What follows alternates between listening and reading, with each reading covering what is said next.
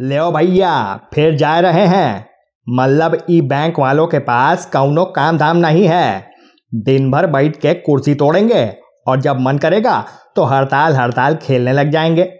और अब की बार तो डायरेक्ट दो दिन की स्ट्राइक कर ली है सही है? वैसे भी इस महीने कौनो छुट्टी नहीं है। बता रहे हैं कि सरकार बैंकों को बेचने की तैयारी कर रही है। अरे भैया जब बैंक वाले बीमा से लेके म्यूचुअल फंड बेच सकते हैं तो क्या सरकार बैंक भी नहीं बेच सकती? आए?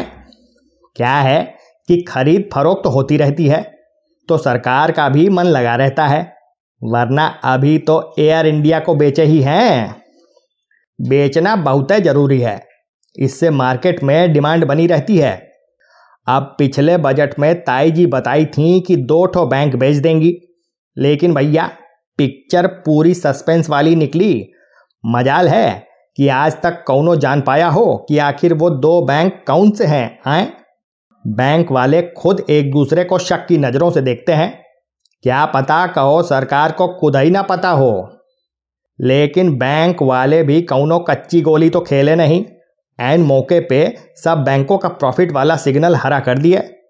लेकिन भैया, ये मोदी सरकार है। एक बार जो कमिटमेंट कर देती है तो फिर खुद की भी नहीं सुनती। हाँ किसान विसान हो तो बात अलग है। बैंक वाले तो कह रहे हैं कि बैंक बचाओ, देश बचाओ। बताइए, ये भी कोई बात हुई भला? बैंक पहले है कि देश? अरे, बैंक रहे ना रहे, देश रहना चाहिए, है कि नहीं?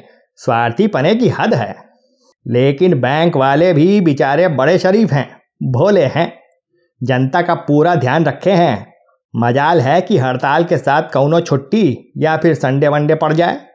वैसे एक चीज़ हम जनता को और बता दें, जब जब बैंक वाले हड़ताल पे जाते हैं, तब तब अपनी सैलरी कटवाते हैं। मतलब लड़ाई उनकी नहीं, बल्कि इस देश की आम जनता की है। अब भी समय है, लड़ाई सिर्फ़ बैंक वालों की नहीं, बल्कि इस देश के हर नागरिक की है। बैंक वालों का साथ दो, बाकी फिर हमसे न कहिएगा कि बताए नहीं। बाकी भैया, आज की झक पसंद आई हो तो फ़ौरन वीडियो को लाइक और शेयर कर दें और चैनल सब्सक्राइब कर लें। आप सुन रहे थे मिस्टर झकीलाल, जो बातों बातों में कर देते हैं लाल। इनकी बातों का अंदाज है निराला। सुनते रहिए हाथ में लेके चाय का प्याला। चलते हैं, कल फिर होगी मुलाकात। तब तक लड़ाते रहिए। झक।